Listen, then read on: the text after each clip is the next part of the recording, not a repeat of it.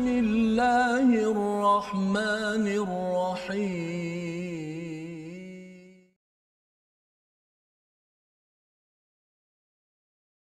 أعوذ بالله من الشيطان الرجيم.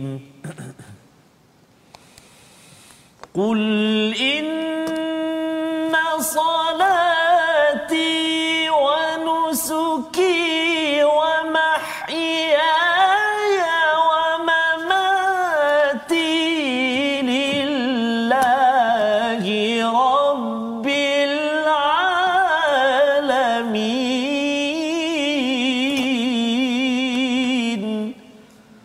صدق الله العظيم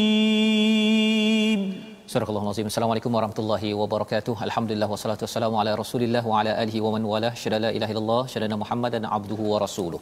Allahumma salli ala sayidina Muhammad wa ala alihi wa sahbihi ajma'in. Amma ba'du. Apa khabar tuan-tuan dan puan yang dirahmati Allah sekalian? Kita bertemu pada hari ini My Quran Time, baca faham amal. Pada hari ini kita berada pada halaman terakhir pada surah Al-An'am bersama dengan Ustaz Tarmizi Abdul Rahman Ustaz? Alhamdulillah. Alhamdulillah. Halaman terakhir saya. halaman terakhir ya uh, selepas kita dah masuk tahun baru Ya. Ustaz ya dan bersyukur kita pada Allah SWT bersama dengan tuan-tuan yang berada di rumah adik-adik jom kita share di Facebook Ya. ya, ya dan juga kita beritahu pada kawan-kawan tahun baru azam baru hmm. salah satunya harapnya kalau kita sudah pun sampai pada juzuk ke-8 ini kita doakan kita diizin Allah sampai kepada juzuk yang terakhir dalam hidup kita membaca dan juga memahami serta mengamalkan isi kandungnya.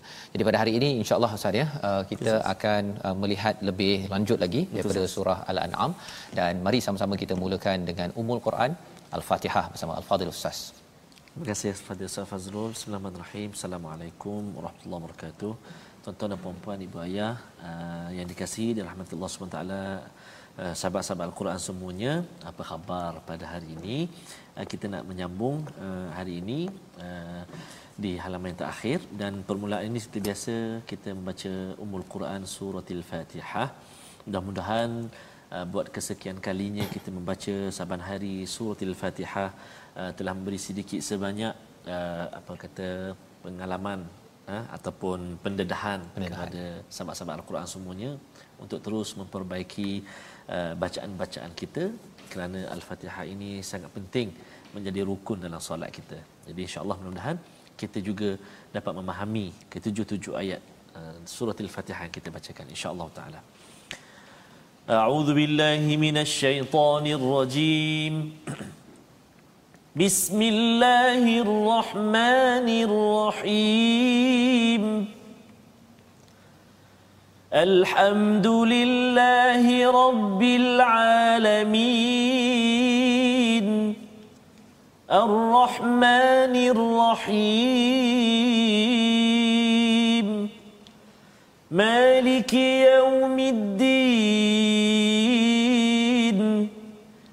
إياك نعبد وإياك نستعين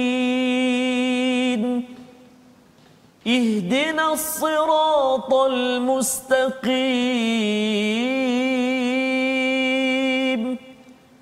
صراط الذين أنعمت عليهم غير المغضوب عليهم ولا الضالين.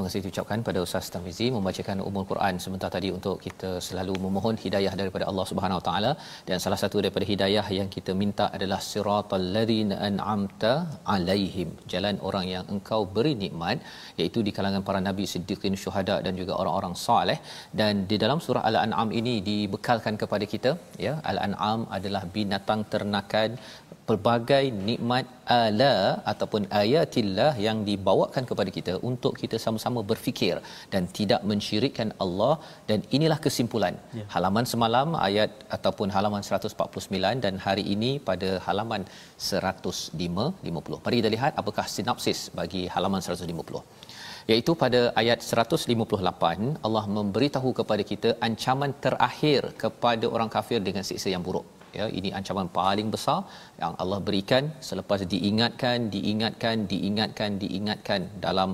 157 ayat sebelum ini. Dan kemudian akibat perbezaan dalam agama ya kita akan melihat apakah kesannya teguran daripada Allah Subhanahu Wa Taala pada ayat 159 dan balasan kebaikan apakah ganjarannya? Kalau keburukan yang dirancang yang dibuat ataupun ditinggalkan apakah kesannya? Allah akan nyatakan pada ayat 160 dan seterusnya pada ayat 161 hingga 164 mengikuti agama Nabi Ibrahim dalam tauhid ibadah dan kepribadian adalah apa yang kita diajarkan yang kita baca dalam solat kita dalam doa iftitah dan penutup bagi surah ini 165 menjadi penguasa di bumi ini adalah apabila seseorang itu diberikan darajat yang berbeza tetapi apakah tujuannya? Allah mengingatkannya di ayat terakhir 165 mari sama-sama kita membaca ayat 158 hingga ayat 161 untuk kita melihat bahagian pertama halaman 150 ini halaman terakhir. Silakan ustaz. Terima kasih kepada Ustaz Fazrul tuan-tuan dan puan muslimin dan muslimat uh, sahabat-sahabat al-Quran yang dikasihi oleh Allah Taala sekalian kita nak baca sekarang ini uh, ayat uh, yang terletak di muka surat 150 eh jadi saya nak cuba permulaan bacaan hari ini dengan uh, tamannum murattal hijaz eh. Ya. Jom sahabat-sahabat semua kita sama-sama baca insya-Allah. A'udzu billahi minasyaitonir rajim bismillahirrahmanirrahim هل ينظرون إلا أن تأتيهم الملائكة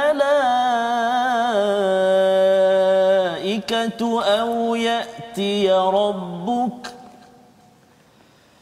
أو يأتي ربك أو يأتي بعض آيات ربك يوم ياتي بعض ايات ربك لا ينفع نفسا ايمانها لم تكن امنت من قبل لم تكن امنت من قبل أو كسبت في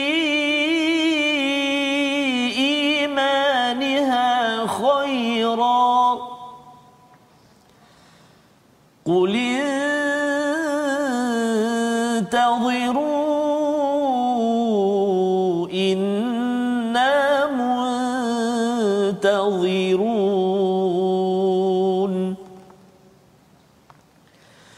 إن الذين فرقوا دينهم وكانوا شيعا لست منهم في شيء. إنما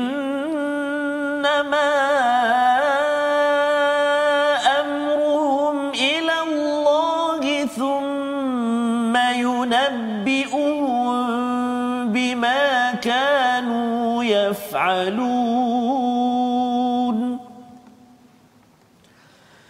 من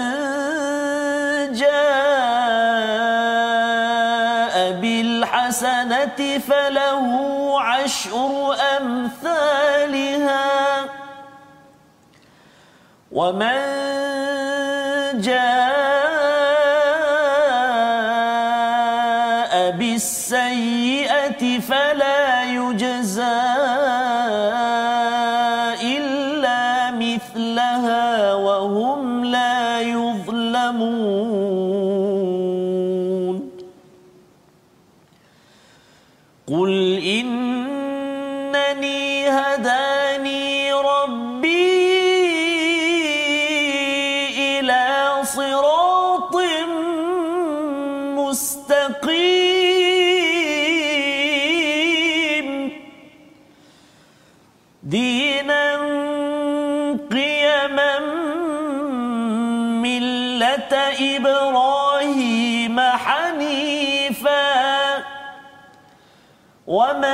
كان من المشركين.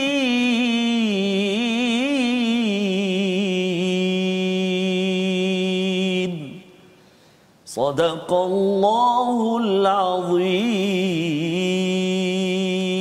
Surah Al-Azim gitulah bacaan daripada ayat 158 hingga 161. Terima kasih Ustaz. Ya membacakan ini adalah saat-saat akhir yes, bagi surah Al-An'am di mana Allah menyatakan kalau semalam kita melihat kepada bagaimana ya apabila Allah nyatakan au taqulu law anna unzila alaina alkitabu lakunna ahda minhum ini Allah menyatakan tentang uh, hujah mengapa Quran itu diturunkan ya fungsi al-Quran itu adalah agar kita ini tidak menyatakan oh Quran ataupun kitab telah diturunkan kepada orang-orang terdahulu taifatain Yahudi Nasrani tapi tidak kepada kita ataupun tidak uh, dalam uh, kawasan kita bahasa kita padahal al-Quran itu ada bayinah hmm. ada penjelasan yang besar. Jadi itu tentang al-Quran.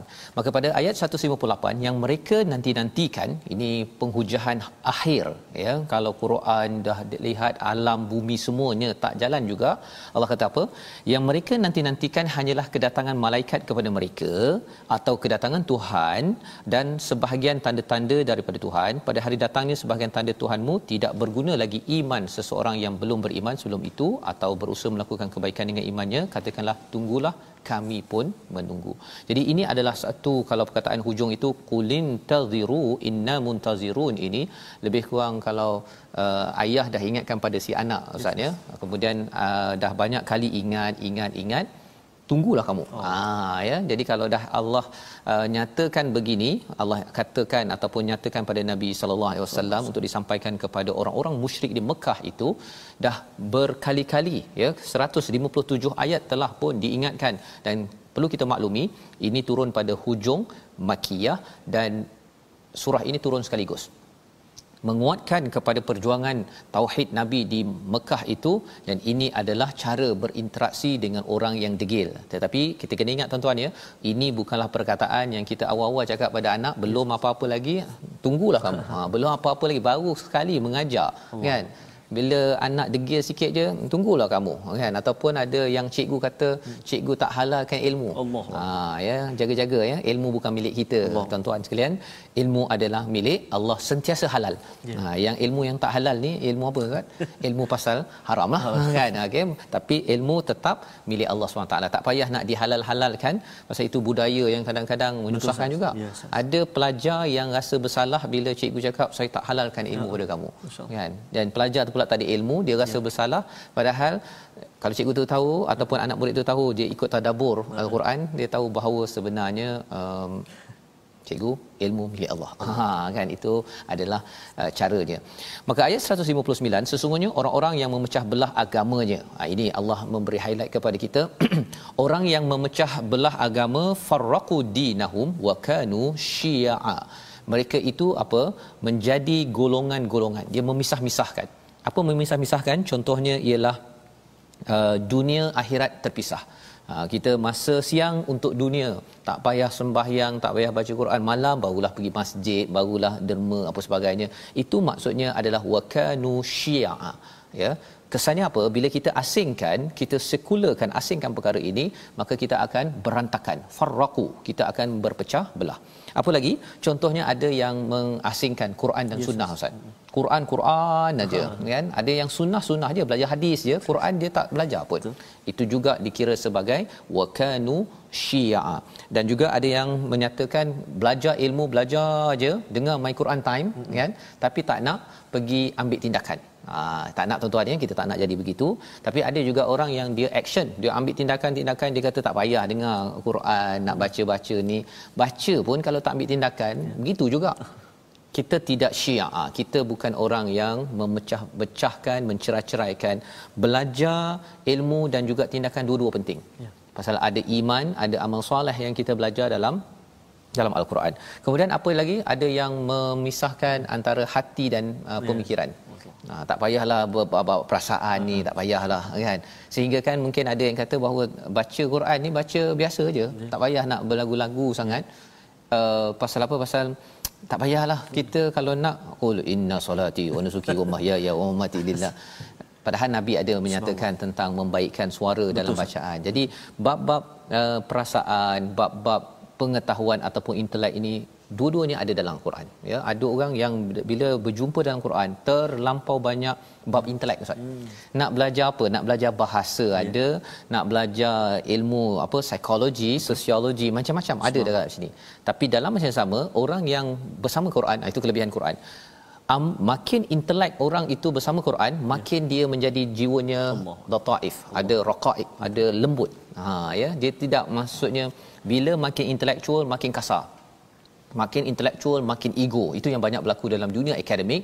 Tetapi kalau profesor-profesor baca al-Quran cuba memahami al-Quran logik cara berfikir inovatif yang ada itu makin inovatif makin dia amat seni hatinya itu yang berlaku bila bersama dengan al-Quran. Tetapi kalau tidak wa kanu syi'an lasta minhum fi syai' iaitu uh, sedikit pun bukan tanggungjawabmu wahai Muhammad atas mereka sesungguhnya urusan mereka kepada Allah kemudian dia akan memberitahu mereka apa yang telah mereka lakukan. Apa yang yafalun Allah akan beritahu ya. Jadi bila Allah beritahu don't worry ya perjuangan tauhid adalah perjuangan Nabi Muhammad. Perjuangan tauhid mengingatkan orang kepada iman adalah perjuangan sahabat kita pun sama. Dan jangan kita banyak uh, untuk melihat kepada keputusan kita rasa macam kita nak beri hidayah jangan. Kerana apa? Kefahaman ya, hidayah itu semua adalah milik milik Allah Subhanahu Wa Taala. Tetapi Allah beri motivasi kepada kita ustaz. Yes. ayat 160 mungkin nak minta ustaz baca ayat 160 ini. Ini motivasi yang penting kepada tuan-tuan yang lihat bahawa iman penting di diperkasakan diperjuangkan. Tapi kadang-kadang kita tak nampak hasil. Yes, ayat 160 ayat 160 saya ya. A'udzubillahi minasyaitonirrajim من جاء بالحسنة فله عشر أمثالها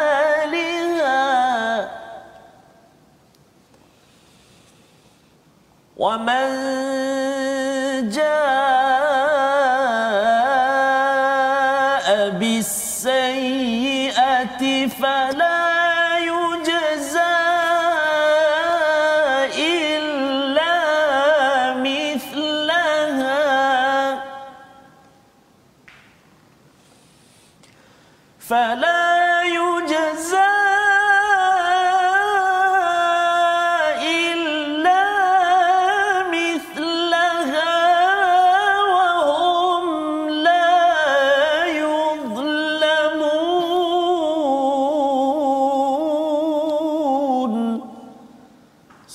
صدق الله Al-Nazim ayat 160 barang siapa melakukan kebaikan mendapat balasan 10 kali ganda amalannya dan barang siapa melakukan kejahatan dibalas seimbang dengan kejahatannya mereka sedikit pun tidak dirugikan di dizalimi. Ayat ini adalah ayat motivasi kepada kita dalam kita memperjuangkan tauhid keimanan dalam kehidupan kita bahawa kita jangan kisah pada hasil tapi Allah menyatakan manja abil hasanati falahu ashru amsalha menarik ayat ini ustaz ya pasal ada penggunaan manja abil hasanah.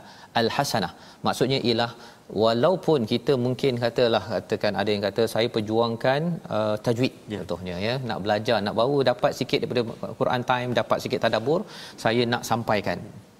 Pasal nak ajak orang untuk mentauhidkan Allah makin dekat dengan al-Quran. Mungkin orang kata bahawa saya tak didengari lah ustaz. Ya. kan? Letak dekat Facebook tak ada orang like ya. ya tapi rupa-rupanya bila tuan-tuan kita semua share orang lain tak like tak kisah apa pun Allah kata itu dikira al hasanah ya. kecil macam mana pun dia tetap dikira al hasanah maksudnya apa dia dikenal pasti oleh Allah SWT sebagai kebaikan yang special ya. bila ada al itu maksudnya ia menjadi perhatian ya. daripada siapa daripada Allah yang memberikan falahu ashru amsalihah betapa uh, baiknya Allah dan betapa Allah inginkan kita jangan kisah pada pada hasil tapi kita kisah pada proses. Ya. apa yang kita kita buat. Wa man jaa bisayyi'ah tapi kalau katakan perkara yang buruk Allah yang maha penyayang fala yujza illa mithlaha. Allah balas dengan apa yang ada saja tidak digandakan 10 kali jadi maksudnya ustaz ni kadang-kadang mungkin kita ada tersilap yeah. ya. Kita buat baca banyak Quran, kita fahami tuan-tuan yang ikuti sampai ke halaman akhir surah Al-An'am ini. Harapnya inilah sebagai hasanah. Al-hasanah yang akan menghapuskan segala sayyi'ah keburukan. Sayyi'ah ni dia macam bangkai ustaz ya. uh, ataupun mayat dia memang busuk dan sebenarnya kalaulah sayiah dosa kita ni Allah. berbau lah dunia ni rasanya ustaz ya rasanya tak rumah kan? Ustaz pun tak nak dekat saya ustaz. Allah. kan? Uh, kalau katakan Allah buka tetapi Allah kata uh, Allah tidak akan menzalimi kita Allah akan pasti memberi kita hasanah. Syaratnya apa? Kita mesti atas dasar hasanah atas dasar kebaikan dan sudah tentu kebaikan itu dengan SOP panduan daripada tauhid pada Allah SWT. Dan ayat yang ke-161 itu disambung tentang Nabi Ibrahim sebenarnya, tapi sebelum itu kita tengok dahulu perkataan hari ini. Iaitu perkataan pilihan kita ialah nazara, iaitu melihat. Ha, dia menunggu sebenarnya dalam ayat yang ke-158.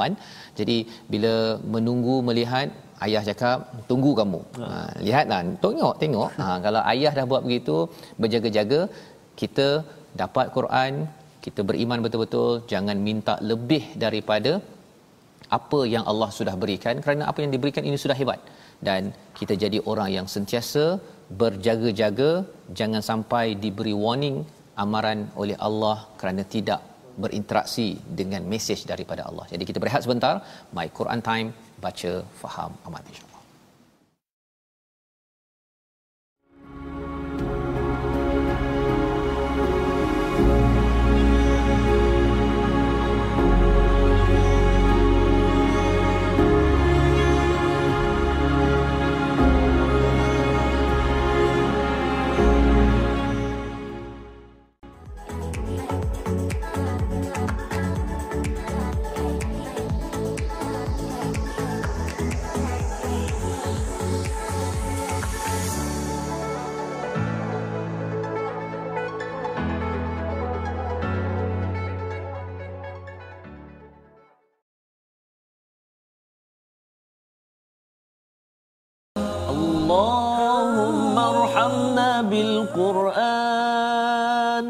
واجعله لنا إماما ونورا وهدى ورحمة ha, jadi tuan-tuan dan puan-puan sahabat-sahabat Al-Quran semuanya sambunglah ya sambungkan itu doa asas doa Al-Quran yang selalu dibaca ya, betul. ada yang baca dengan lagu ada yang baca biasa tak ada masalah tapi Al-Quran baca biasa tak boleh sah Maksudnya bukanlah maksudnya baca sambil lagu tak boleh. Mm-hmm. kan wadduha wal laili iza saja.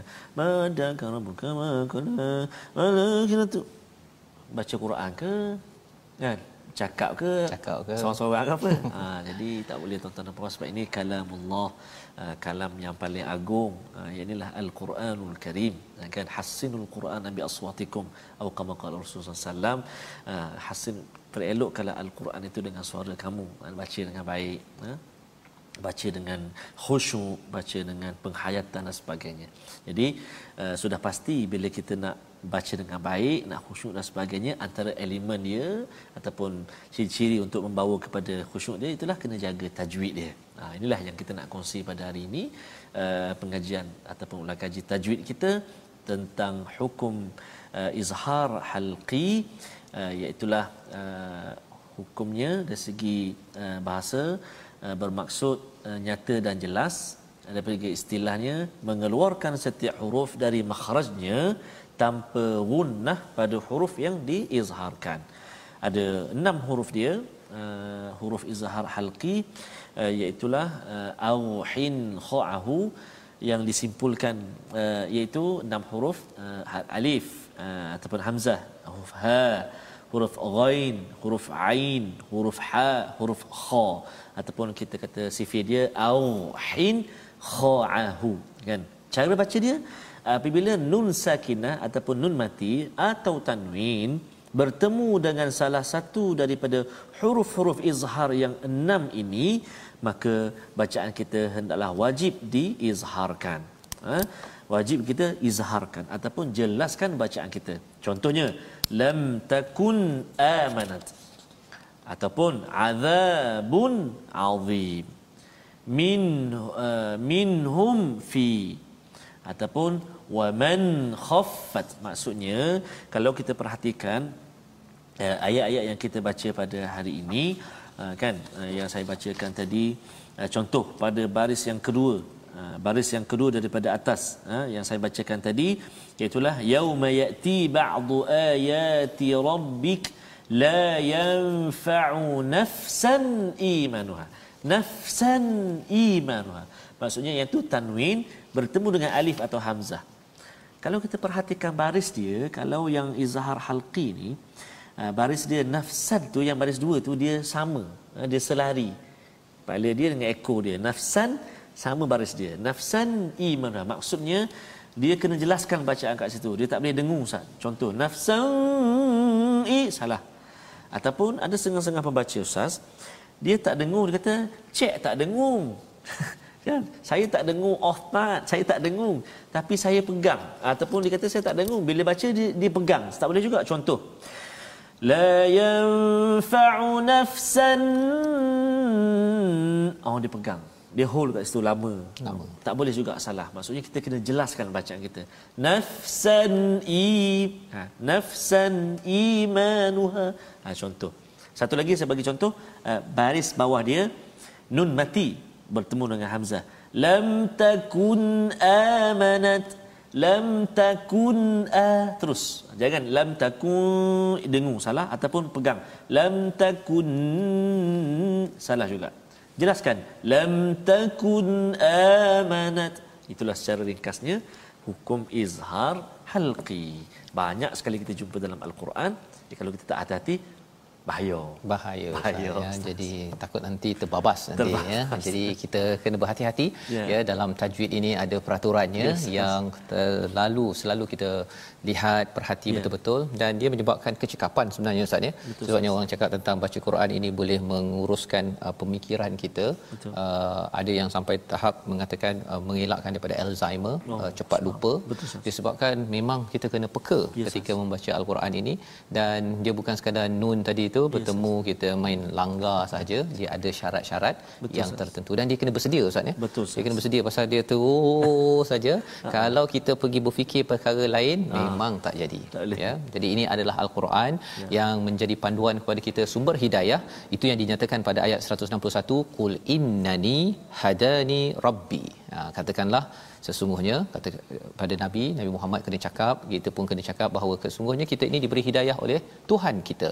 Ila siratim mustaqim dinan qiyamah ha, perkataan qiyamah itu adalah perkataan mubalaghah daripada perkataan qaim iaitu berdiri tegak ya memperjuangkan din yang menegakkan kita millata ibrahim hanifa iaitu jalan kehidupan agama Nabi Ibrahim yang hanif yang amat lurus. Wa ma kana minal musyrikin. Sekali lagi perkataan ma tuan-tuan masih ingat lagi? Ma maksudnya tidak pernah sama sekali pada masa lepas Nabi Ibrahim ini berada dalam keadaan musyrik. Ha, dia berbeza dengan uh, wala ya hmm. ataupun uh, walam takun contohnya. Tapi di sini bercakap tentang uh, wama ma itu maksudnya tidak pernah pada masa lepas bahawa Nabi Ibrahim atau Nabi Muhammad ini berada dalam keadaan syirik. Jadi mengapa perlu uh, perkataan ini disebutkan? Ayat 161 kerana ini adalah penegasan tauhid kepada Allah. Qul banyak kali dalam surah Al-An'am kul kul kul kerana ia meneguhkan hati kita meneguhkan kena sampaikan kepada kepada masyarakat. Ini yang dibuat oleh Nabi sallallahu alaihi wasallam. Jadi kita nak sambung pada ayat 162 yes, sehingga ayat akhir kita ustaz. Yes, ya untuk memastikan kita betul-betul faham kesimpulan yang dibawakan oleh Allah dan inilah ayat yang kita baca di dalam solat kita. Silakan. Okay. Baik, terima kasih ustaz. Um, Ya, uh, Ustaz Fazul sebut tadi ayat yang selalu kita baca dalam solat kita. Hari ini kita jumpa dia Ustaz eh? ya. Uh, dan kita perbaikilah bacaan kita insya-Allah. Kalau sebelum ni kita dah jumpa wajah tu wajhiya lillazi fatara samawati wal ard hanifam muslim wa alam miskin. Jadi sekarang ni sambung lagi kan. Menarik sebenarnya itu sebabnya doa iftitah yang kita baca dalam solat kita tu sebenarnya meneguhkan niat, meneguhkan tauhid kita. Ya, yang penting Jom kita baca. Okey, baik. Terima kasih Ustaz. Uh, untuk uh, ayat 162 sehingga ayat yang akhir ini Ustaz, saya nak baca dengan uh, bacaan murattal sikah Ustaz. Sikah. Ya? Boleh Ustaz? Eh? Boleh. Boleh. InsyaAllah. InsyaAllah Sahabat-sahabat Al-Quran semuanya pun boleh Jom. juga. Boleh juga. Jadi, jom kita baca sama. أعوذ بالله من الشيطان الرجيم قل إن إن صلاتي ونسكي ومحياي ومماتي لله رب العالمين لا شريك له وبذلك أمرت وأنا أول المسلمين.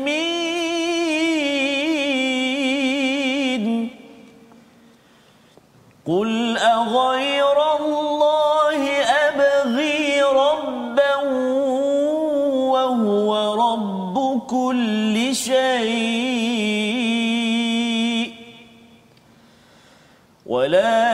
تكسب كل نفس إلا عليها ولا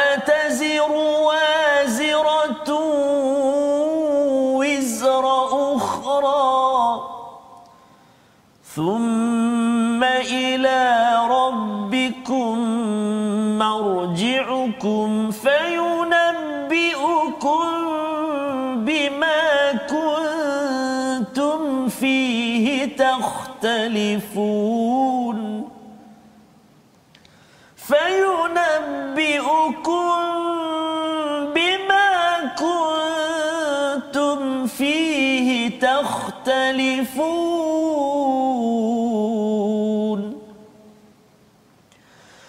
وهو الذي جعلكم خلائف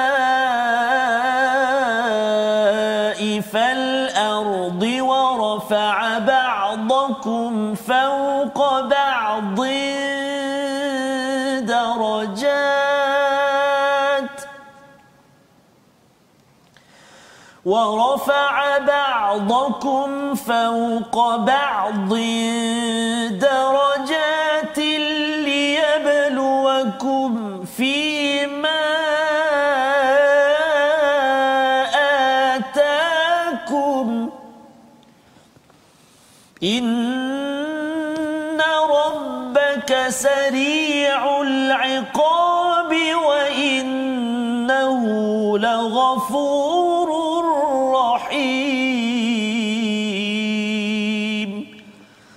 صدق الله العظيم Surah Al-Azim gitulah bacaan daripada ayat 162 hingga 165 mengakhirkan pembacaan kita ustaz ya yes. dalam surah Al-An'am surah yang turun sekaligus cuba bayangkanlah Masya kalau satu malam ustaz ya 165 ayat tuan-tuan baca uh. terus menerus ya. Subhanallah ini memang berat kepada Nabi sallallahu alaihi wasallam. Apatah lagi tetapi bagi nabi dia adalah sesuatu yang me, me apa istilahnya ustaz? Memujuk. Mujuk. memujuk. Pasal apa? Pada waktu ini nabi menghadapi ujian yang amat berat. Allah. ini adalah pujukan daripada Allah ya. untuk terus terus terus untuk berjuang. Maka apa yang kita lihat pada ayat 162, kul katakanlah sesungguhnya solatku wa nusuki ibadah pengorbananku wa mahyaya hidupku dan matiku hanyalah untuk Allah Tuhan seluruh alam. Inilah perkataan yang kita baca pada setiap hari pada solat kita dalam doa iftitah inna salati wa nusuki wa mahyaya wa mamati lillahi rabbil alamin. Apa poin pentingnya? Empat perkara ini perlu kita rancang dalam hidup kita setiap hari. Selalu kita semak bahawa yang paling penting setiap hari saya adalah solatku yang pertama. Yang kedua adalah pengorbanan dan ibadah pada setiap hari. Kita bekerja, kita mencari nafkah, kita menguruskan rumah, itu semua adalah nusuk. Dan di peringkat tahunan, mungkin kita ada ibadah yang dinamakan korban. Itu juga digelar sebagai nusuk. Dan juga haji, ada manasik yang perlu kita laksanakan. Jadi kita kena semak setiap hari solat kita wanusuki kehidupanku apa-apa sahaja tentang hidup kita berkaitan dengan rumah kita, pekerjaan kita dan wamamati tentang kehidupan kita mesti pastikan ianya lillahi rabbil alamin hanya untuk Allah Subhanahu taala. Ya. Nak bercakap tentang uh, lillahi rabbil alamin ustaz ya. Uh, bila seseorang itu sudah pun menghususkan dirinya untuk Allah, ya. buat kerana Allah, Allah akan mudahkan tetapi bila Allah mudahkan kadang-kadang bila dia makin senang makin senang dalam hmm. hidup ini Allah uji lagi. Yeah. dengan kesenangan. Allah. Nah ya. Sebagaimana yang berlaku pada nabi nabi diuji sahabat diuji ketika susah. Bila sampai Madinah diuji lagi. Yes, ya sampai ke sana ada orang Islam yang diuji kerana kesenangan. Yes, yes. Ha, ada yang lulus ada yang gagal ya ha, dan kita doakan agar kita selalu jaga setiap hari lillahi rabbil alamin. Uh, niat kerana Allah ini adalah satu perkara yang Allah cakap la syarikalah. Tidak boleh disyirikkan. Wa bidzalika umirtu wa ana awwalul muslimin. Kita diarahkan diperintahkan kerana ini adalah cara untuk kita jadi orang Islam yang sebenar benarnya. Ya uh, jaga niat kita pada setiap hari. Dan kalau kita tak jaga niat ini subhanallah dia dalam dalam uh, sejarah nabi orang yang tak jaga niat ini memang kecundang. Dan kita doakan ya kepada kami tuan-tuan ya uh, ustaz. Yes, kita minta uh, kepada sahabat semua tuan-tuan puan doakan kita semua Amin. ahli ya keluarga tuan-tuan sekalian. Yeah. jaga niat. Ha ya niat ni dia waktu senang pun kena jaga niat waktu susah pun jaga niat waktu uh, selesa pun jaga niat waktu bergaduh pun kena jaga niat. Ya dalam rumah ya kadang-kadang mungkin kalau ditegur kalau tak jaga niat kerana Allah kita punya wa mahyaya itu tidak ya. tidak dikira sebagai hasanat yes. ya padahal Allah dah cakap tadi pada ayat yang ke ke uh, 160 hasanah itu diganda digandakan apabila kita buat kerana Allah Subhanahu taala maka pada ayat yang ke 164 ya mungkin nak baca sekali lagi ustaz ya pasal ini bercakap ada dua poin yes, daripada banyak-banyak poin yang kita boleh ambil ya iaitu katakanlah adakah saya nak cari uh, Tuhan selain daripada Allah ya patutkah aku mencari Tuhan selain Allah? Padahal dialah Tuhan bagi segala sesuatu. Dan di situ ada istilah setiap perbuatan dosa hanya diri seorang itulah yang bertanggungjawab. Seseorang tidak akan mengikul dosa orang orang lain. Ha, jadi kita nak baca sedikit ayat 164 ini sebelum kita melihat apa maksud wala taziru waziratun wizra ukhra. Ha, ha, banyak kali dalam al-Quran berulang. Sila Ustaz. Terima kasih Ustaz ayat wala taziru waziratun ni pun sas mm-hmm. kalau silap hari bulan sas boleh terpleok juga lidah oh, kita betul. susah nak sebut wala taziru waziratun ah. jadi pasti ada uh, apa yang nak disampaikan mesejnya oleh Allah SWT kita baca dulu ayat 164 a'udzubillahi minasyaitonirrajim قل أغير الله أبغي ربا وهو رب كل شيء. ولا تكسب كل نفس إلا عليها. ولا تزر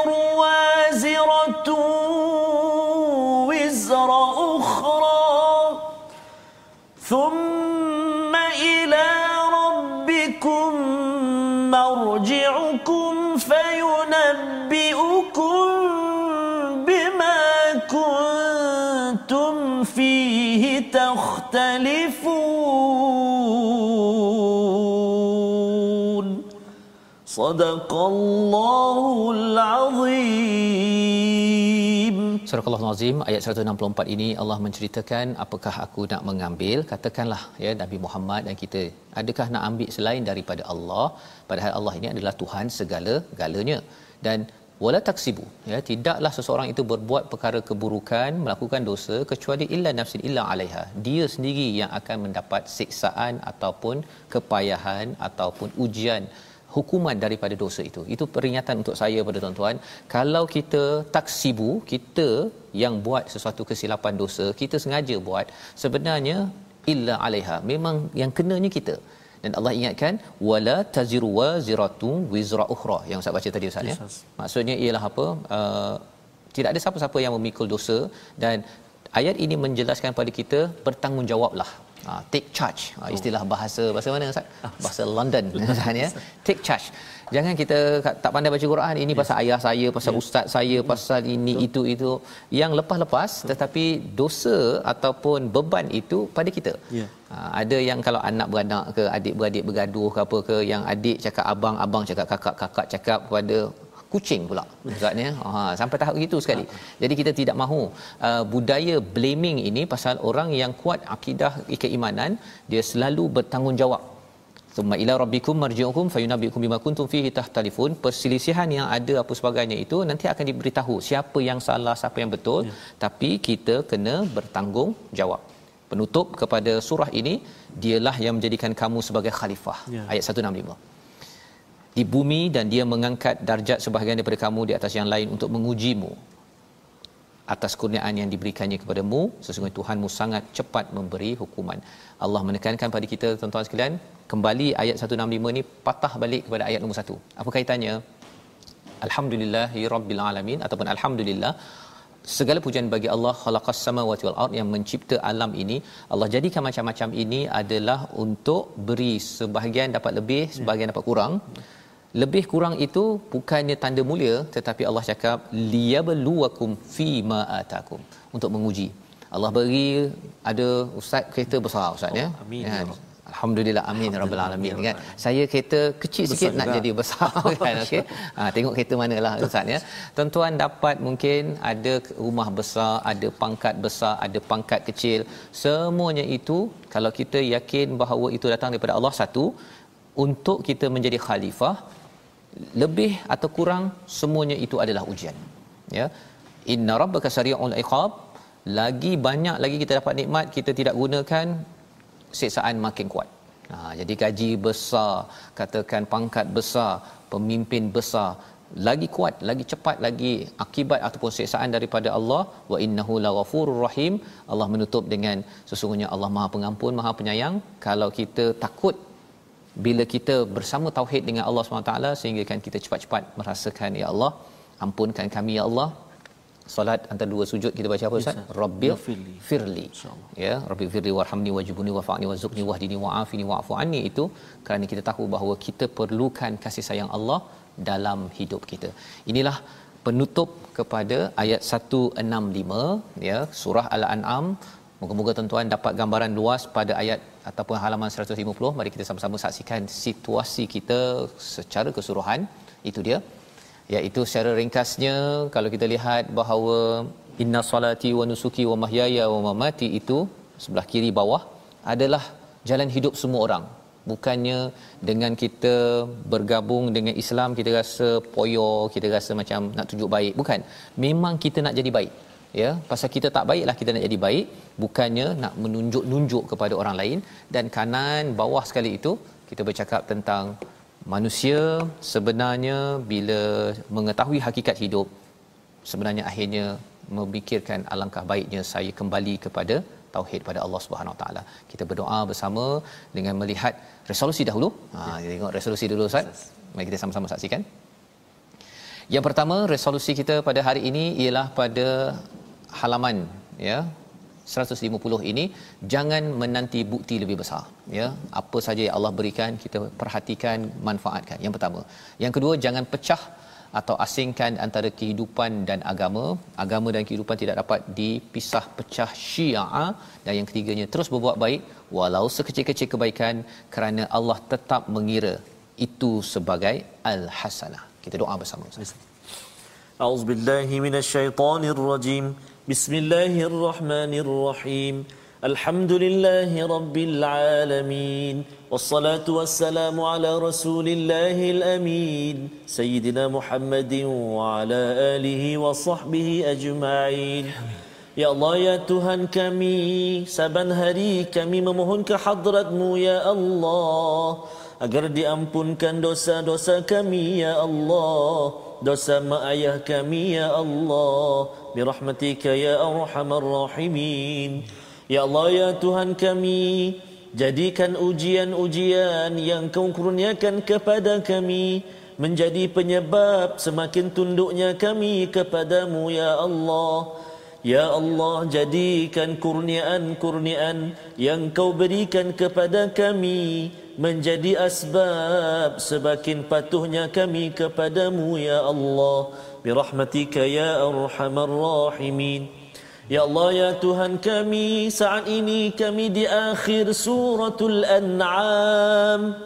Akan tetapi ya Allah jangan kau jadikan inilah saat akhir kami dengan kalammu Al-Quran akan tetapi ya Allah Kurniakan kesempatan lagi buat kami Lagi dan lagi ya Allah Bersama dengan ayat-ayatmu ya Allah. Hadiah teragung buat kami ini ya Allah. Birahmatika ya Arhamar Rahimin. ya والحمد لله رب العالمين. Amin ya rabbal alamin. Moga-moga kita menjadi khalifah yang mempunyai perbezaan tetapi kita dapat menguruskan perbezaan tidak bertelingkah. Syaratnya ialah bertauhid, berpegang kepada Quran. Ya. Dan inilah yang kita sebarkan ingat dalam tabung gerakan Al-Quran, satu usaha tuan-tuan untuk kita memohon ataupun mendapatkan kerjasama tuan-tuan sekalian. Kita berjuang bersama kerana pertelingkahan yang berlaku dalam dunia ini tidak dapat diselesaikan kecuali oleh khalifah-khalifah individu-individu sesama kita yang kembali kepada manual al-Quran Ya. menegaskan tauhid. Kita bertemu kembali dalam ulangan jam 5 pada jam 10 dan jam 6 pagi. Rancangan ini dibawakan oleh Mufas. Terus kita menghargai an'am kerana kita ingin menjadi orang yang an'am ta'alaihim yang diberikan nikmat sampai ke syurga. My Quran Time baca faham amal insya-Allah.